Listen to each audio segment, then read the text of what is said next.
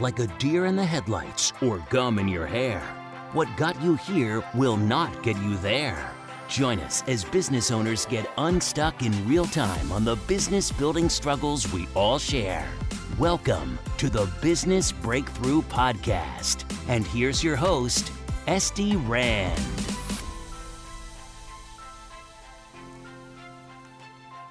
Welcome to episode 75 of the Business Breakthrough Podcast. I have brought a very interesting guest for us today. Shawn Finder, welcome to the show. Thank you so much, Esty. I look forward to, uh, to talking to your audience.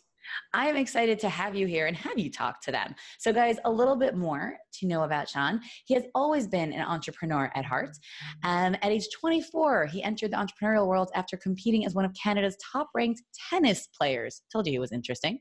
He started out importing packaging from the Orient and selling to top retailers in North America. However, knowing he always loved selling and list building, he founded ExchangeLeads in 2013, which helps his company build quarterly lists for outreaching new prospects. This is something we're definitely going to talk about.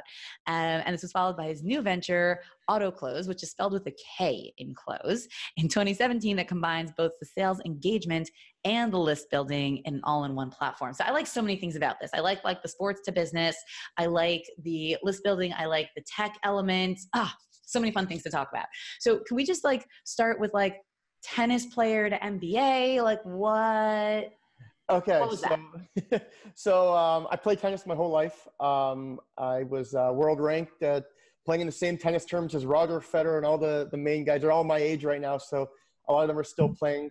Um, and kind of, it was one of those sports where at age 18, you have to make a decision. Do you want to try and be a professional tennis player, or as some parents pushed me to, to go the educational route? Um, I went to go the educational route, so I ended up getting my MBA, uh, but still teaching tennis on the side because it's still been a part of my life um, and then did my MBA. Um, I went that route, the education route, and um, and I guess took away my tennis career in the hopes of being the number one tennis player in the world. So one second, I'm confused. At what age did you leave tennis? At 18? So at 18, I stopped playing competitively, um, okay. and then I taught it for about eight years after that. Um, so it'd be like a summer thing, and I teach the national team here in Canada. Oh, um, wow. But I stopped playing competitively at 18, and and really stopped playing about 26. Okay. Got it. And so you've been in business now for quite a few years. Yeah. So I, you know, I started my first business actually um, while I was in um, university doing my MBA. And then what happened was I got an MBA in finance, funny enough, uh, worked at some of the largest banks here in Canada. And, but I was always an entrepreneur. So, you know, playing tennis, playing a sport was always networking and always, you know, talking to people 25 years older than me. Um, so finance was not really the route I wanted to go and then I got an opportunity um, in sales, and then slowly, um, well as running a sales company, um, I built my own sales platform. Very interesting. Okay, so there's so much to unpack there, right? Yes, like there is. Finance, sales, building your own platform. There's like a lot of gaps in there. Um, so I get I get the tennis that you left. You went to do education, um, although being nationally ranked at age 18 sounds pretty cool. Um, and what was it? You just decided like, I don't want to be a sports star. I just want to do different. Like, what was it that was it like? You know, I don't know if I'll ever be the best. Was it like I don't care if I'll ever be the best? Like, what was that? Because I feel like in the minds of an 18 year old, it's a really tough decision to choose your life route.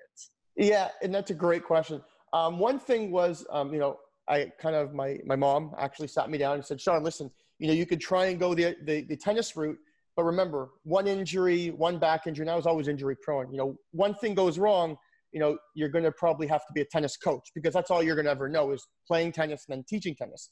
Or you can go the education route and get an MBA and do something with your life.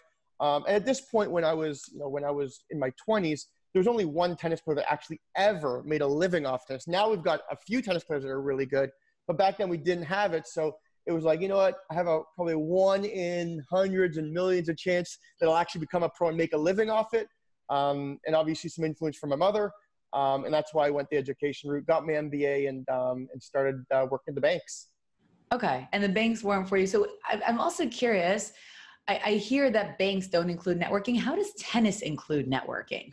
That's an amazing question. So after I stopped playing competitively, I taught tennis for eight years, and I taught it in an area in Toronto where a lot of the Toronto Maple Leafs, the hockey players, and a lot of people that worked at the banks, actually every job I've ever gotten before I started my own was through tennis.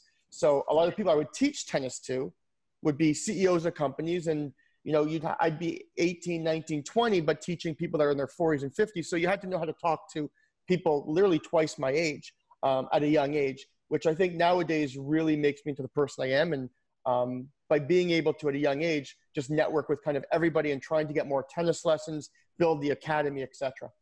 That's very cool. That's an amazing. That's why I love hearing people's journey and their story because you see people at the end of it and you're like, wow. But things like that those little things those make such a huge difference because so many people go again whether it's from sports or, or any you know initial um, direction even going through business school they don't teach those kinds of skills and those are the soft skills that are so important to being successful in a business without having to spend bombs of money or waste bombs of money.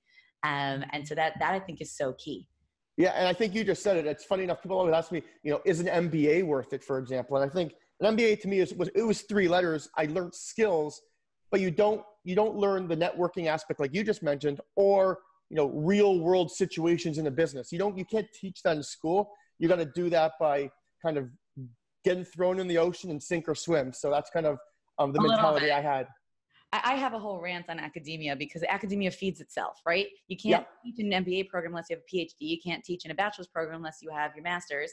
Um, and so, if you're a real world business owner, and fair enough. I am personally biased because I wasn't allowed to teach entrepreneurship in university because I dropped out of my MBA program and I never finished it because um, I wanted to make money instead. Yeah. Um, and so I'm only, so I teach entrepreneurship in the high schools because I can't teach it in the colleges. Oh. But all the people like me who have been out in the world and building businesses and didn't go through all the schooling for it, academia is like, we don't want you. Yeah. we don't we don't want you to teach what happens in the real world. We want to teach all the stuff that other people taught our other people who teach the other people so they can teach the other people. Exactly. No, I'm I'm totally with you on that. and it's just uh, my personal rant. No, it comes also from um, one of my clients hired a, a social media marketer. Yep. So we do we do um, business consulting and, and full creative suite, and so sometimes we do the social media implementation for clients. My I always encourage my clients to to be independent wherever they're at the right place. Um, I, I don't want to be needed. I don't need to be needed. And so he hired the social media manager who was fresh graduate from a top university in California, and she had a degree in social media management. And I have to say, like, I was intimidated, right? Because I graduated. I'm not that old, but way before any like Facebook was being born, okay, yeah. when I finished university. Like none of this stuff was out. And I'm like, you know, I've, I've learned everything pretty much on my own from trying it, from poking it, from building it. And it's been successful. But like, here comes this graduate. So we come into this meeting and, you know, and I start, you know, asking her questions. Okay, and what about this? And what about that? She's like, oh, they didn't teach us that. Oh, I don't really know how that works. Oh, oh, really? Oh, that's so interesting. And I'm like, are you kidding? You, I could teach you more in one hour than you just spent tens of thousands of dollars on four years. Are you joking? it's it's so funny you mention that. Like, and I should. So I actually I've been reaching out to my my university. My I did my MBA and trying to hire some interns to you know give back to my school and stuff. And it's like I'm looking at some of the resumes. I'm like, did I not know any of this when I was doing my MBA? I'm like, I'm like, did I have not have any experience? Because like it's it's almost like you you can't. I could teach them and probably and train them in two weeks, but there it's all like it's all scripted. It's all like um, you're not you're not learning real for example marketing. I was looking for a marketing intern. You, are not learning people with real marketing experience have done social media or or you know learned how to inbound marketing or what kind of seo tactics you can do. Um, it's it, i looked at the resume i was like i don't know what to say i don't think i can hire an intern for my own mba school like, yeah, you guys are going to take way too much effort for me to teach. I know it's tough. It's a tough world, guys. But there is no comparison for experience, and and I would advise any student to be to be having real experience at the same time because it's just the nature of the beast. The school doesn't hand it to you. Oh, this is a rabbit hole we could go down for a really long time. All right, I'm gonna, I'm gonna pull us out. Um, so you went into finance, which yep. again that those layering of skills, right? So layering the social and the networking skill, and then layering a financial skill, and then you landed in sales. How did you land in sales from banking? Was it through the banking industry, or was it totally different? It's actually that's a great question. So um, I will say this: going and doing my MBA in finance and starting in finance was probably one of the best things for me as an entrepreneur. Because if you can't read a balance sheet or read an income statement, it's going to be really tough to run a business and a successful. And so what happened Only if you I, want money. If you don't want money, you'll be fine. exactly. if you want money, yeah. So I actually to tell you, my second week on my last co-op during my MBA, I was working at one of the banks here, and I was on the elevator. What's a co-op? A co-op is like um, it, a co-op was basically you do four months school, four months work, four months school, four oh, months. Oh, it's work. like almost like a business internship, but like exactly. We call it placed for co-op in Canada. Got it. Okay. So, so I was in my last work term, I guess you could say, from MBA, and I was on the elevator, and my boss was there, and I said good morning to my boss, and you look in the elevator, everyone just looks at the computer screen or the TV screen at the top of the elevator. Nobody says good morning, and I like good morning, Bill, and Bill looks at me like like it was almost like you don't say hello when you're working in finance, and I've always been such a social person. So what I did was I actually reached out to recruiter and said, you know what, um, you know, I'm not happy at the position right now. Can you I find another job? And I went in for a finance role to one of the top recruiters in here in Toronto. And he looked at me and we were talking, just having a, we actually were having a beer. He's like, like, I have a company that's looking. He's looking for a VP of sales. It's not in finance. We don't, we don't recruit for, for sales, but I think you're the perfect person. And I actually ended up interviewing with a CEO who flew in from New York and I got a VP of sales role right out of my MBA and Oh, my finance wow. role. And that's how I got transitioned from finance to sales. And then a week into that position, I actually came up with my idea of my first business where I started to do and started to work on while I was working as VP of sales for a computer software company here in Toronto. Got it. And that's how we start getting into the software and the tech. So that's how I meet my CTO at the time and um, figure out how I'm going to build the software. That was an idea. And I was always a sales marketing guy, and he was the introvert tech guy. And um, we had the best of both worlds. And that's how I came up with the idea. It was actually my first week on my new job as a VP of sales. I found something that I think we can do better, and we started building it. Wow. Very cool. So how long until you like did you do it on the side while you stayed working or like how long till you left and were like, okay, forget it. Like I'm just gonna do this myself better. Great question. So I first thing I did was I had the idea and I found someone to develop it um, out in Eastern Europe. So it was a little bit cheaper than paying someone in North America. And I would take my salary and I would pay for this person to develop my idea. Um, and I said to myself from day one, you know, at that point I was making six figures at a sales job. And I said, when I make my first sale, I don't care what it is, I'm going to take the leap and become an entrepreneur. And about a year later, um, saving some money. And at that job, I made my first deal and it was worth $49. And at $49, I took the leap and started my own business. Now, hence, I will tell the audience, I did save up that I can afford rent and everything in Toronto for four months while I was working that whole year. But I did leave as soon as I hit that first sale um, for $49. That's pretty cool. Okay, so talk to me about this list building because this is so, again, for me as a marketer, I love all these kinds of things. And I think there's a lot of confusion around the online list building and list purchasing and Yep. spamming rules and all of that. So, so tell us about the idea itself. What did you sell for $49? What's the service? What does it do? Okay. So first business I did was the it was called Exchange.ly. It was a data service. So what I did was I looked at Jigsaw, um, which was an old company that got acquired by by Salesforce. And what they did was it was more of a crowdsourced data company. So therefore, you had marketers all over the world who had data. They would be able to upload the data, any clean data they provided, the pool, they would get credits to download new data. So say you uploaded a thousand, you got 500 credits. Now your thousand turns into 1500 because I'm giving you 500 credits. And that's how we've started building the list. One second. How did they qualify it? And hold on, just for our listeners, we have to break this down. So when we're talking data, we're talking information about people. Yeah. Business to business, it was originally, right, yes. Right. Business um, information. So it would be, but it, would it be people within the business? Like what, what were the qualifications and how was the data qualified to know if it was clean? Great question. So there would be a minimum of 11 fields that any marketer would need. I mean, marketers want to call, email, and still sometimes direct mail, right? So it had to have, you know, the con- the first name, last name, um, the full address so you can make direct mail, emails for email marketing, um, you know, co- numbers for cold calling. So there was 11 fields that your data had to have, or else it wouldn't take it. And as long as you had those 11 fields, we would then validate the emails by, you know, our own little machine plus pinging the servers and different things we did. And we would find out if that person was still at that organization. And if they were, you get a credit to download new contacts from our database. How'd you find out if they were still at that organization? we would do we'd ping the servers to see if the email would go through. So we wouldn't actually send the email. It would just tested if it would. Yeah. Exactly. But we also had a team in Eastern Europe that would actually look on LinkedIn and see what their current position was. Nice. So manual plus tech. Love Exactly. it. Okay. And I and I love just for all the listeners who like don't realize, you know, that they're literally a commodity being traded, even though I blast them about it every day. Um, that Google owns you and Facebook owns you. And now every random person that has your name, phone, address, email, and company title owns you and sells you or trades you. They data's not, you know, when I started that company about four or five years ago, data was actually a little different than it is today. But yeah, today um, you got data privacy, which I definitely want to go into and like how that falls into this industry. But yeah, then it really wasn't a big deal. And and the truth is, even now, you know, I always tell my people if they're not adept, Google yourself incognito. Look at what the internet has to say about you. People are sometimes shocked.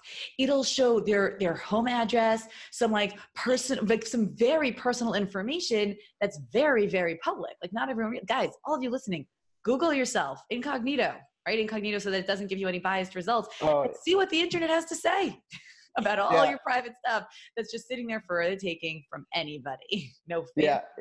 footwork. So, but what made yours better than Jigsaw? Because Jigsaw apparently already existed to do this trade. Yeah. So, so Jigsaw was acquired by Salesforce. And the only thing I found when I was the VP of sales, when I started that first company in the first few weeks was we purchased data from people and the bounce rate was high. The information was inaccurate. And I'm like, like, I'm like, there's companies that are i'm not going to say the company the company's worth billions of dollars and the data quality is very poor. I'd rather provide quality over quantity so we focus more on giving giving the users less of a quantity. So instead of having 50 million contacts we'd have 10 but the 10 would all be accurate.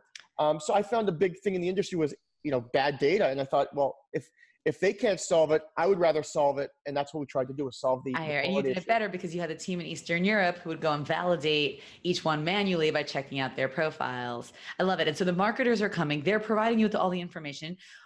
Again, there's no money changing hands there. They're giving, they're getting, they're all trading, and then you're selling this to other people. Yeah, so people could sign up for subscription. It was, you know, $400 was the smallest when we started. We raised the prices, obviously. You get a certain amount of contacts, but our pool would continue to grow as people all over the world are uploading more contacts and we're validating. We go from 500,000 to a million to 2 million to 3 million. And every day there's new contacts being added that are all valid. So that's kind of, it was almost a crowdsourced way of keeping our data clean. Very cool. But you're still doing, you're funding all the validation, meaning you're not having the, the validation is not crowdsourced. It's not other people doing it. It's your paid team and again you're paid tech and you're paid team in eastern europe that's validating each one that comes through. Yeah so we would ping the servers and if we you know there's three things when you when you have data. One is the, the data is valid.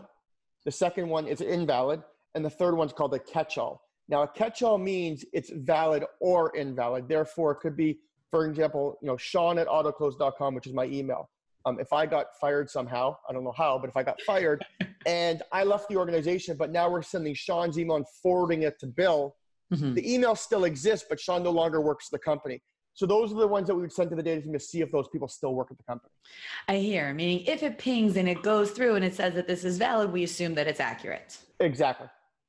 And how do we know if the mailing address is accurate? Like, are we just trusting the person if they have the right name and email or just a correct email? So mailing is a little bit tougher, but you know, the thing with mailing is organizations don't move too, too often like people. Like people are changing jobs all the time. But how often, like for example, are people changing um, company locations? Um, not as often. business addresses. All, uh, everything. Sorry, everything is only we only deal B two B, so we have nothing consumer. Everything's business. Okay. Got it. So these are only business addresses and business emails and phone numbers. That makes sense. That makes sense. Yeah. And I think, guys, for all of you out there, um, services like Shawn's exist all over. People are just like, how do I get leads? Well, one way is to buy them or to yeah. them. Take a couple of your your friends and neighbors' businesses and storefronts, go upload them, go download a couple of leads, and then swap again. Yeah, yeah, yeah, exactly. I mean, there's, you know, that's the outbound. There also is obviously you as you, you would be the expert in. There's the marketing way to do the inbound yeah. organic way, which is probably a lot more healthier. I, that, that's my preference. I've never bought a list in my life. Um, but you know what? Sometimes, again, everyone with their skill set, right? So I've had clients where we're obtaining lists and sending out a mailing or even doing an email blast really is the most effective way for them yeah. You know, and, and even the, with my whole mantra of like, you know, more money, less headache and never waste money on marketing again, which is kind of the, the promise of my program.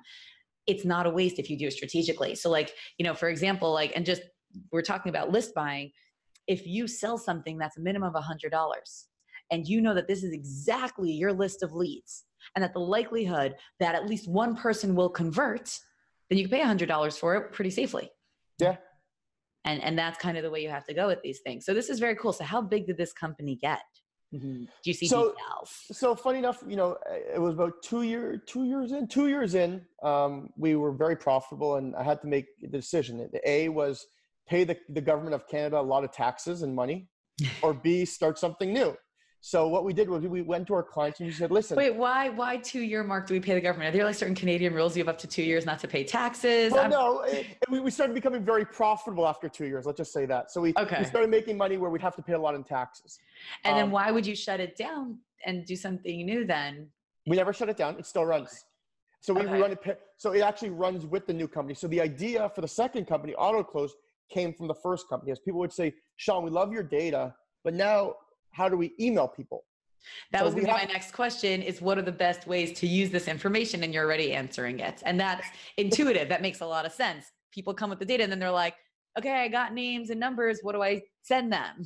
So you said it. So that's why we built the second platform, which has the first database inside the platform. So therefore, now with AutoKlose, you can build out an email sequence or a marketing sequence even, and you could go in, build a campaign, search through our database, use our data, and email them from one place. So instead of having you know your data provider and your you know marketing or sales engagement tool, we put that all in. So they both kind of run parallel with each other, and ExchangeLeads is actually the data that funnels AutoKlose.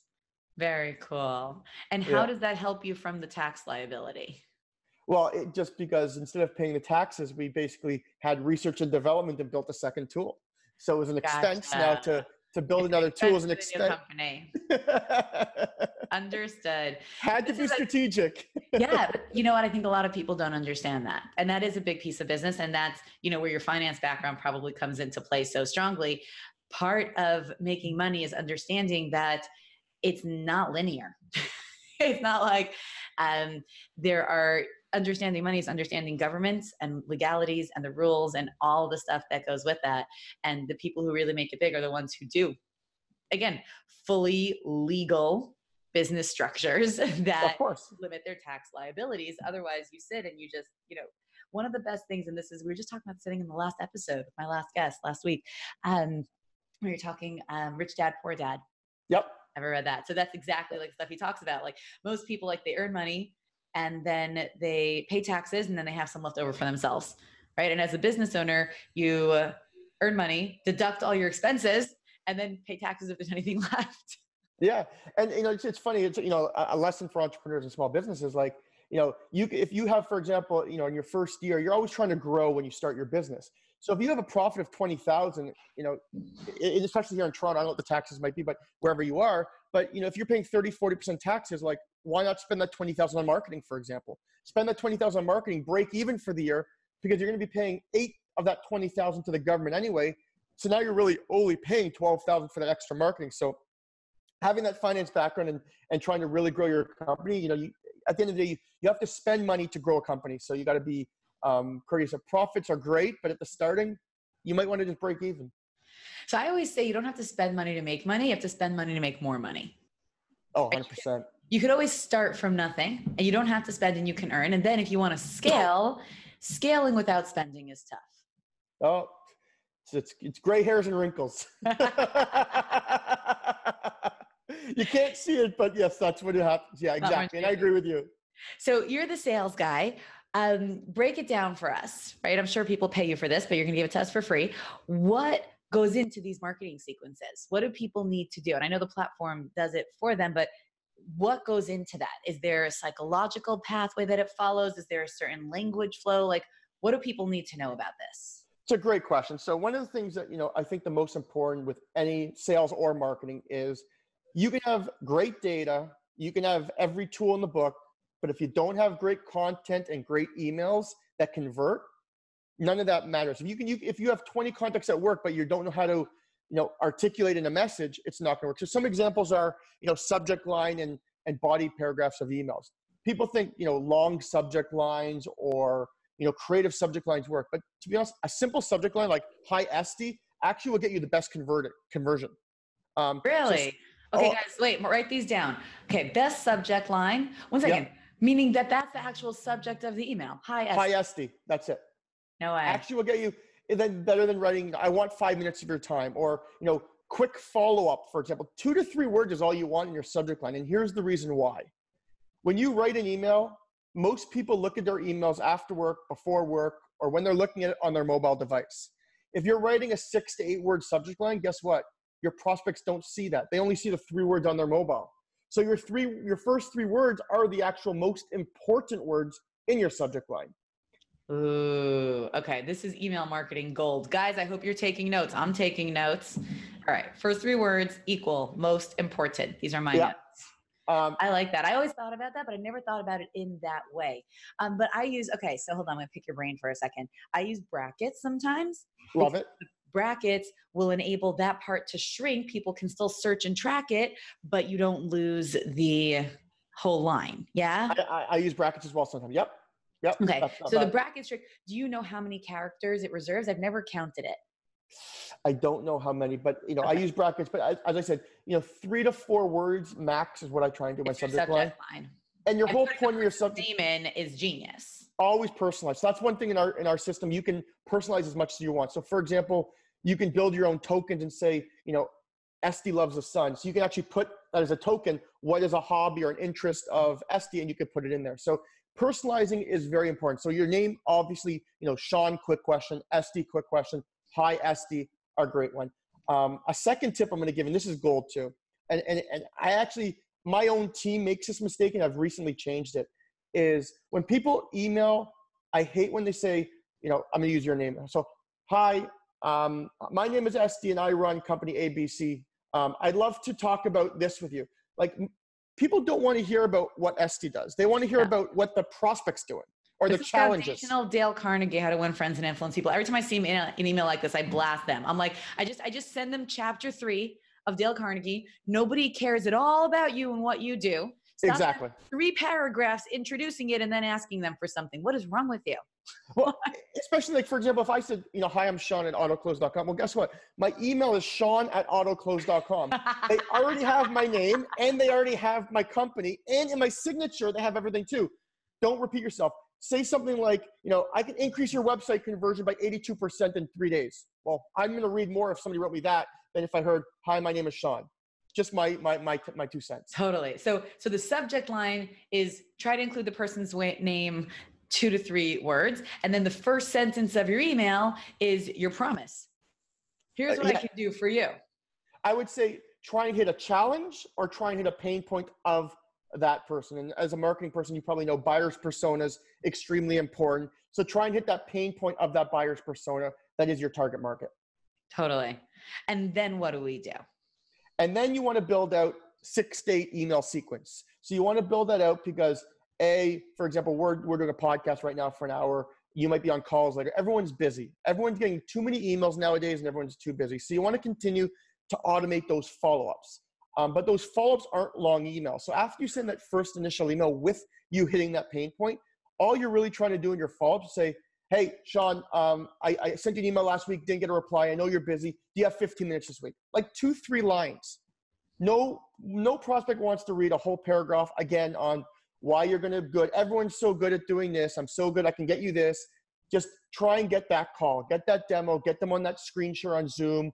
And that's the best way to actually close a sale. So you want to continue to send those follow-ups. And once that prospect replies and is willing to give you 15, 20 minutes, they're actually removed from the sequence. Got it. So this is all built in. So I'm saying email marketing tools like we use Active Campaign. So you're Yep. kind of combining list purchase and are you would you, would you look at Active Campaign as a competitor? Is that like the kind of thing or because your thing is specifically toward hitting lists, Active Campaign is what I use to build every email sequence we do. Um, guys, it's like MailChimp, Constant Contact, just Yep. more expensive and fancier. a lot more expensive. Well, thanks for telling me. I, I know I look at our bill every month on MailChimp and I'm just like, oh my God. So if you're paying MailChimp, pay Active Campaign instead. It's way better.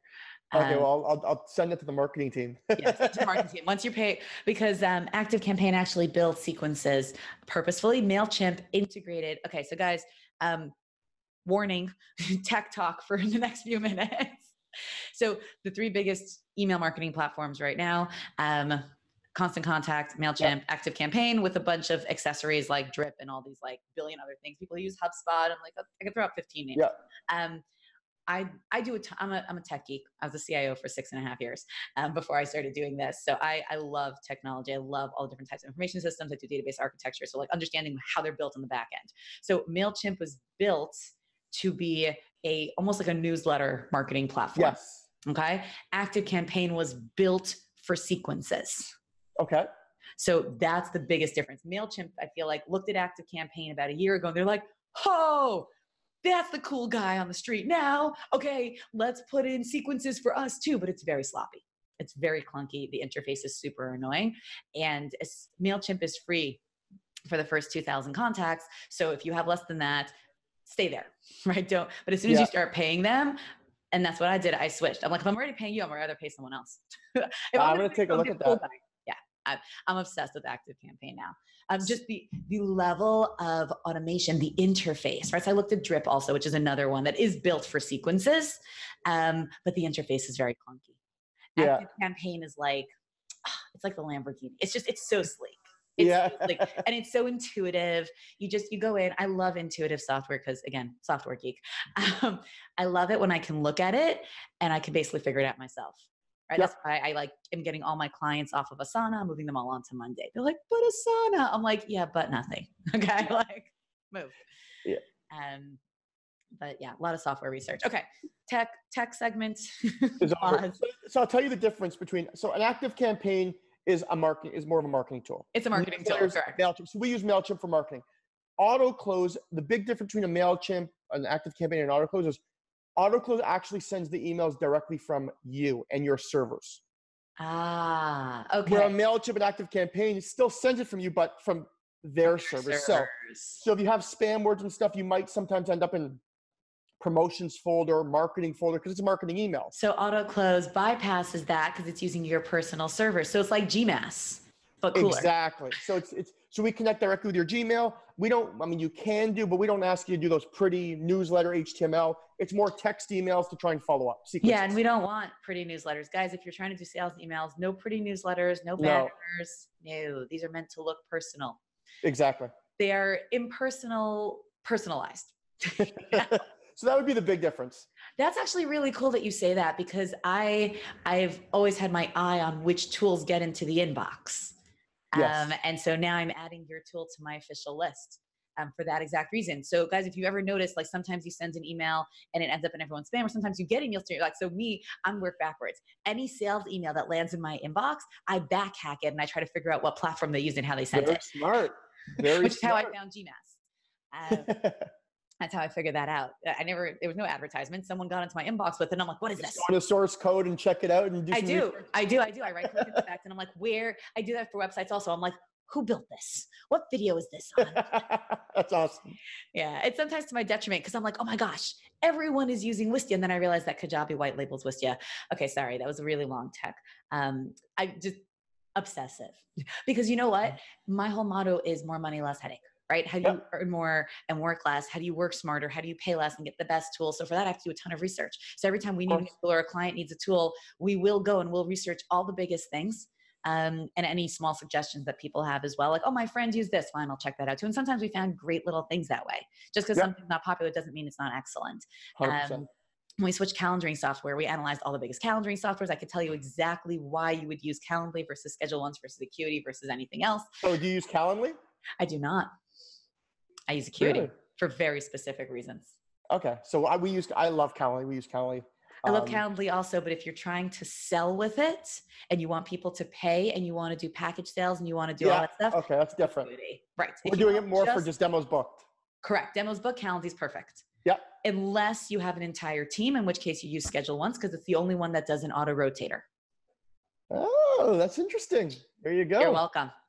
And uh, both um, Calendly and Schedule Once will create a shared invite, whereas Acuity will not Yep. create Yep. a shared invite. So we analyze on all these metrics. Interesting. So yeah, we're, we're fully integrated with Calendly. That's why we actually Acuity we should look at, but uh, fully integrated with Calendly right now. Acuity look at only if you want to do paid and packages. It's totally not what you need. Acuity yeah, is exactly. built for independent service providers who want to bill through it. For that, Got. It. And it automates that entire process, which is amazing, including the email follow ups.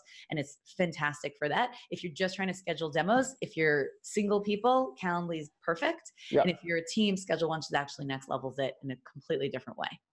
Some great info. okay, wait, back to this because wait, now I want to pick your brain again now. So, because hold on, I'm going to pause for a minute because we're going deep into email marketing. Do you guys only do the email marketing part now? Do you still do the snail mail? Do you guide people on how to write um, direct sales letters that are printed, or do you only do the email stuff? So the platform is only emails. We do have phone numbers in there, but we don't have anything but email currently inside the platform. But as we talked about, you know, content in the emails recently, um, one of the things we did actually now we now provide is where we write the sequences for our clients because we've tested it, we've researched it, we've done it before. So we now do that as a service to help them get better better results in their sequences. Because at the end of the day, that's your engine. You need your content to be good. Totally. Do you write them personally for each client, or do you have like standard scripts that people can pay X to get the scripts? Both. So inside the platform, we give you free templates, okay. sequences inside the platform.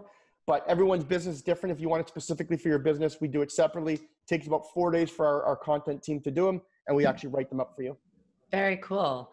And do you guarantee or do you have like stats to show the different click through rates? Yeah, so inside the platform, you'll see your open rate, your click through rate, your reply rate, and all that stuff right inside the dashboard. Um, awesome. Okay, we went super tech geek on everybody. okay, guys, email marketing 101. Now, I know not every listener, like, I get very excited with this, and I'm like, jargon, jargon, jargon, jargon. And everyone listening is like, Esty, I don't know anything you just said. like, okay. So let's let's backtrack. Let's just go like 101 for a second. Email marketing. Yep. We send emails to people.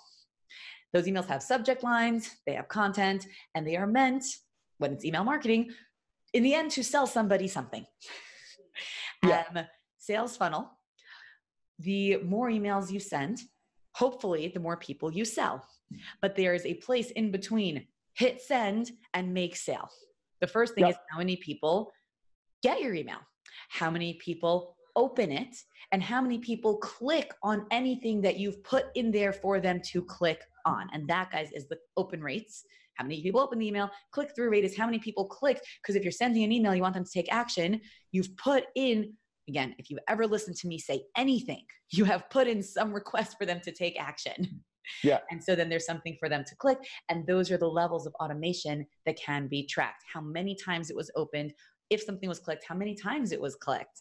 Um, I always love it when I used to look at my MailChimp stats. I don't do this so much now because just a little more people on the list. But we used to send monthly newsletters back in the day, uh, which you don't do so much now.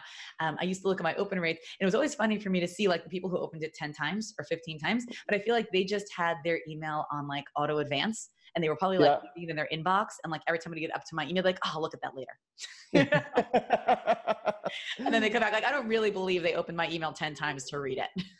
Some of the stats that we see in our marketing team too so i think it uh, i think you're right and you hit the the bullet on that one yeah, and, and that's something you have to understand. You really do need an intelligent eye to look at. Cause you're like, this guy opened my email 10 times. He's such a hot lead. I'm like, no, no, no. He just keeps not deleting it because he's going to look at it later. He's really, no one who cares that much opens it 10 times, reads it, and is like, I really want to talk to this person. Should I? No one does that. Yeah. Okay?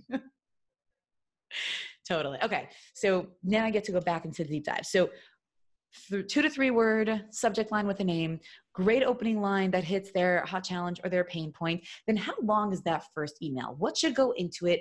Do you make a request on the first one? Like I know there's so many different opinions on this and I really want yours. Uh, I, so I usually try and keep it between 75 to 125 words max okay. um, on the email. Um, and it all depends on who I'm reaching out to and who, which one of the buyer's persona. So if I'm reaching out to a CEO who I, for example, might want to make more money for, I might throw in and start throwing in some more stuff to get trust. So I might throw in case studies. I might throw in um, someone in their industry that's using the platform and their results. Um, but ideally, I like to put my Calendly in there um, because I find once I can get them off off the emails and into a Zoom, which is a screen sharing platform, or a call, um, my conversions are a lot better. So ideally, we try and get them on the call because once we can actually show them the platform, we have a very good conversion. So the whole goal is to get them off that email and to show, show them the platform. Right. And that's the sales funnel. Do you have people though that are using this to sell things that are more automated? Meaning selling, again, direct selling, right? So this is we're doing email marketing into what we call direct selling, which is where you get someone on a phone, you actually close the deal or onto a, a video chat, um, which probably has a higher conversion rate than phone, I'm guessing. Um, just for many reasons. Yep. Um, what about people who are trying to sell something automatically? They they have a $59 course and they want to Yep. just, you know, spray and pray as we call it. right? Yep. Massive email blast and hope that people buy this thing. Yeah. So th- the thing is, we're not an email real email marketing tool. We're more of a sales automation tool where because Okay. we're sending it from your Gmail, you can't actually email blast people. You have a limit that you can send because you can only send say 500 a day from your Gmail. That would be the Ah, limit inside our platform. If you wanted to, you know, blast 100,000 people, you might want to go to like a, a SendGrid or one of those email marketing Yeah. platforms. Um, so more people, you know, with ours, they're trying to be, be, be more salesy, but trying to really nurture them through a sequence. I mean, you could automatically go in right away for the um, the four hundred dollars, but what I would do for that is I would use like a Mailchimp or one of those marketing tools. Take your four or five star people that are currently engaged in your marketing stuff, push them through your sales where they're almost sales ready, and then email them, you know, to try and close them. Okay. I hear that. So then let's go on the angle where you guys are the strongest, which is the again lead gen in order to get Yep. them on a direct sales call. Um, and and this is very personal, right? It's coming from your personal email, from your personal name. That's where it's Yep. meant to be from.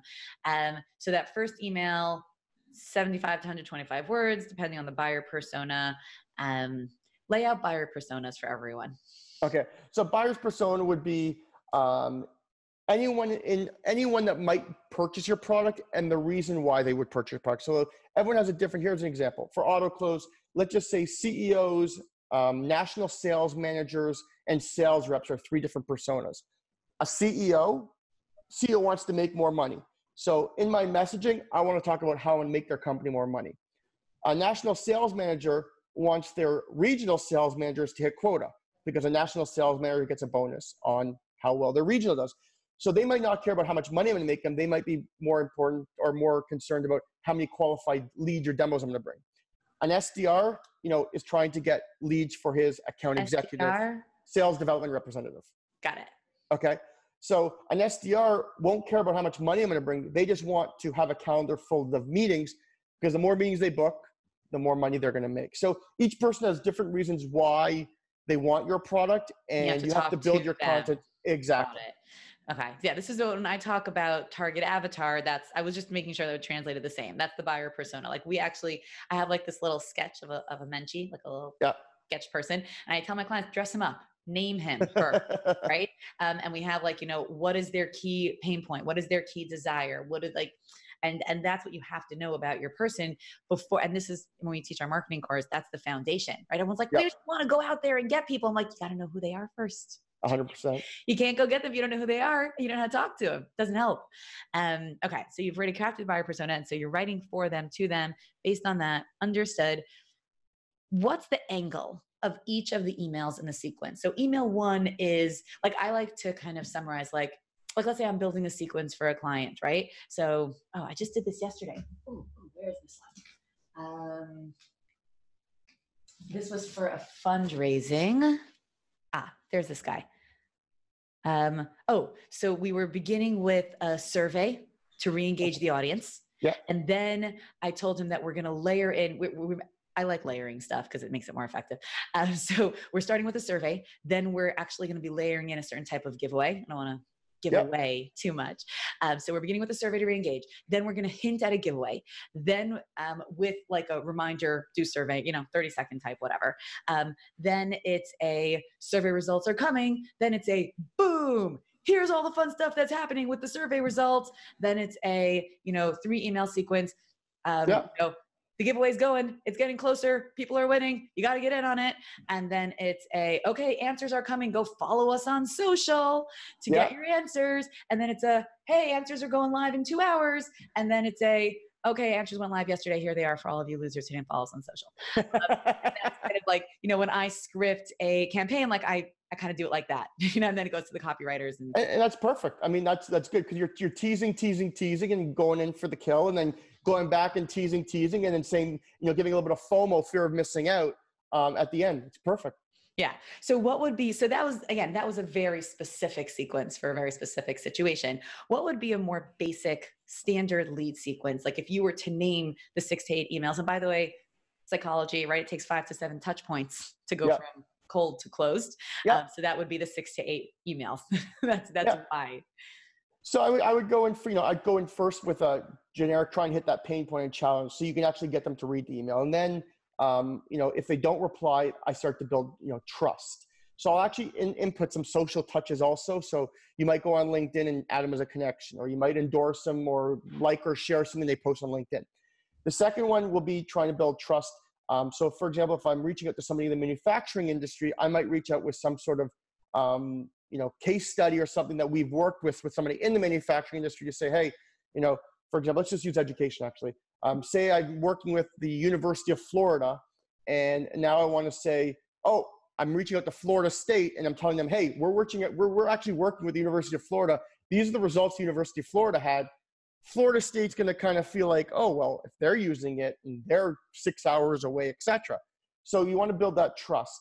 Um, I would still add a Calendly to schedule the call in the second and third email, but the second one would be more could be a case study.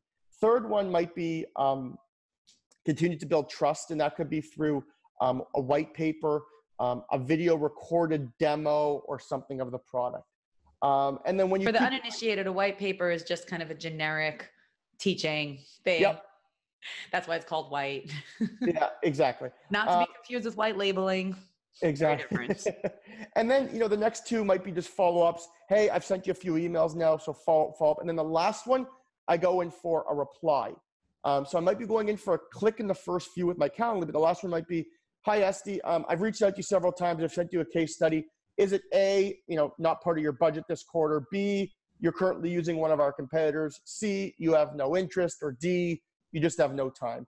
And my end up goal is A, B, C, D, see what the reply is, and then build another sequence out of that reply. Very cool.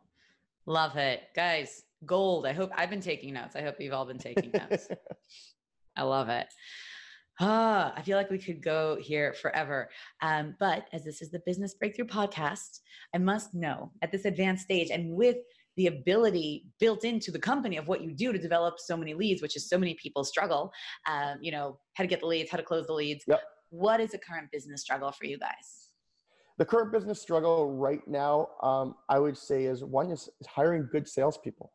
Um, hiring good salespeople is a struggle because there's a few things. A, um, you find a salesperson, they work for you, and people in sales always want to make more money. So if they come in and after three months you've trained them, you've spent all this money training them, and then across the street they've offered ten thousand dollars more, for example, um, a lot of people make the move. So a lot of transition in sales, which is um, I guess something that is a struggle with trying to maintain. That's why you got to um, entrepreneurs build a good culture at the beginning build somewhere where people want to work and they want to stay.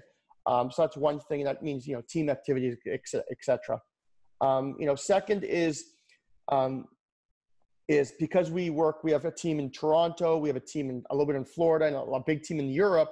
It's trying to use it. You know, like something like Slack, which is a communication tool, but try and make sure everyone's working the same hours and everyone's communicating with each other and p- being engaged with each other. So I think that is one of the important things with us is trying to make sure everyone feels like one team, even though we might be in different locations. Um, And then the, the third thing um, I would say as a tip is um, everything takes time. So as an entrepreneur, small business, don't expect results right away, and don't expect to um, to have a developer tell you it's going to take three weeks because it's going to take you three months. So make sure you have patience. It takes time, but with time, good things happen. I love that. That's awesome. Yeah, I think a lot of people like when people come to me and they're like, "We need a website." So first of all, I'm like, "We do strategy first. They're like, "Okay, how long does that take?" So strategy with us takes anywhere between one and three months, depending yeah. on what you're trying to do. Um, they're like, "And when do I get to build my logo?" I said, "Sometimes after the first month or so, we might be ready to start building that." And how long does that take? That takes yeah. a month. A month. Like, so Esty, I won't be done for like three to six months. I'm like, not if you want to do it well. No. Yeah, exactly. Exactly. It if, takes time. If you want to do it sloppy, go on Fiverr, get something in 24 hours and enjoy. Yeah, exactly. Exactly.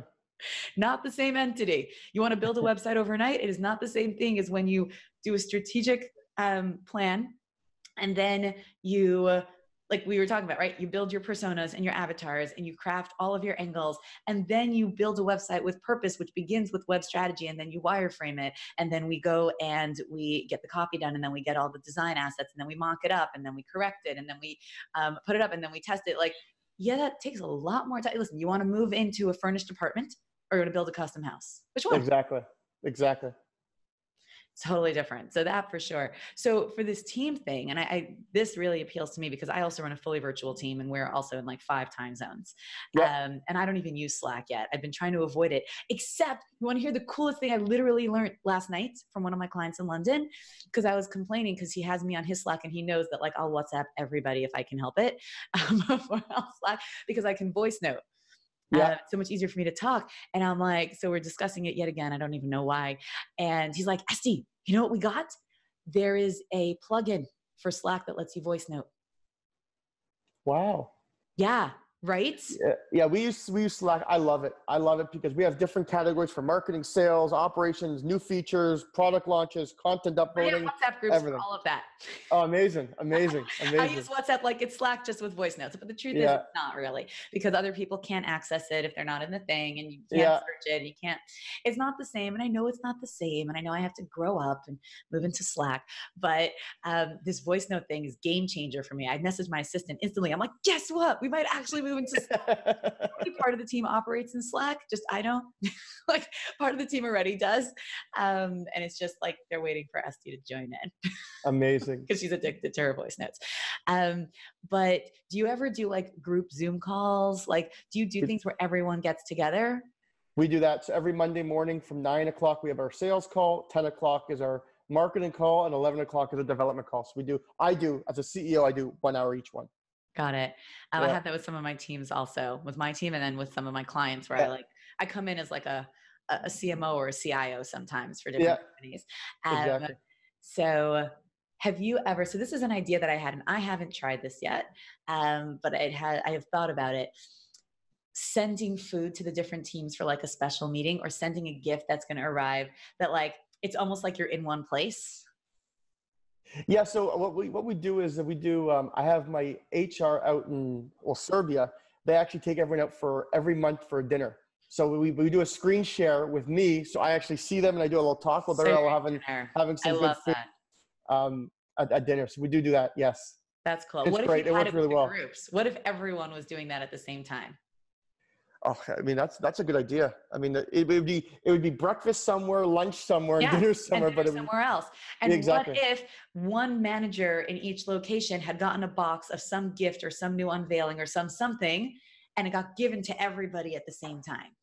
Yeah, no, that's that's an interesting one. I'm gonna write that one down. That's it would good. feel very different because this is something again. It's something that I also struggle with and deal with, like some my team is in all different time zones. Some of my clients teams also again i'm in la and i have clients in europe and some of their teams are in eastern europe and across the east coast and like we're all over right? Yeah and, yeah. and coordination is super fun. You know i'm like okay who wants to wake up early? Who wants to go to sleep late? Yeah. perfect. It's so um, funny. but these are things that I've, I haven't tried them yet. So if you try them, let me know how they work. Cause I, have been, I'm going to write that one down. So how to pull, how do you pull the team together? Right. Cause you have all the virtual channels and then you have the Zoom and screen shares, but what can you touch?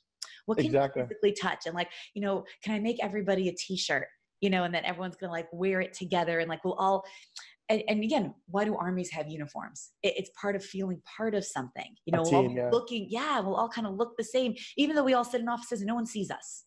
Exactly. but, but, we we're part of something that we all are wearing the same shirt. It's like, hey, you're wearing the same shirt as me. Like whenever I meet a stranger and like we're wearing the same outfit. Like I was once out at an event. This was actually bad, and I was no, it wasn't bad because I didn't end up wearing it. And I went to this event and I had this, I had been deciding that day if I was wearing, it was like a black and white outfit or like a blue outfit, let's say, right? And I get to the event and there's like a 15 year old wearing my black and white outfit.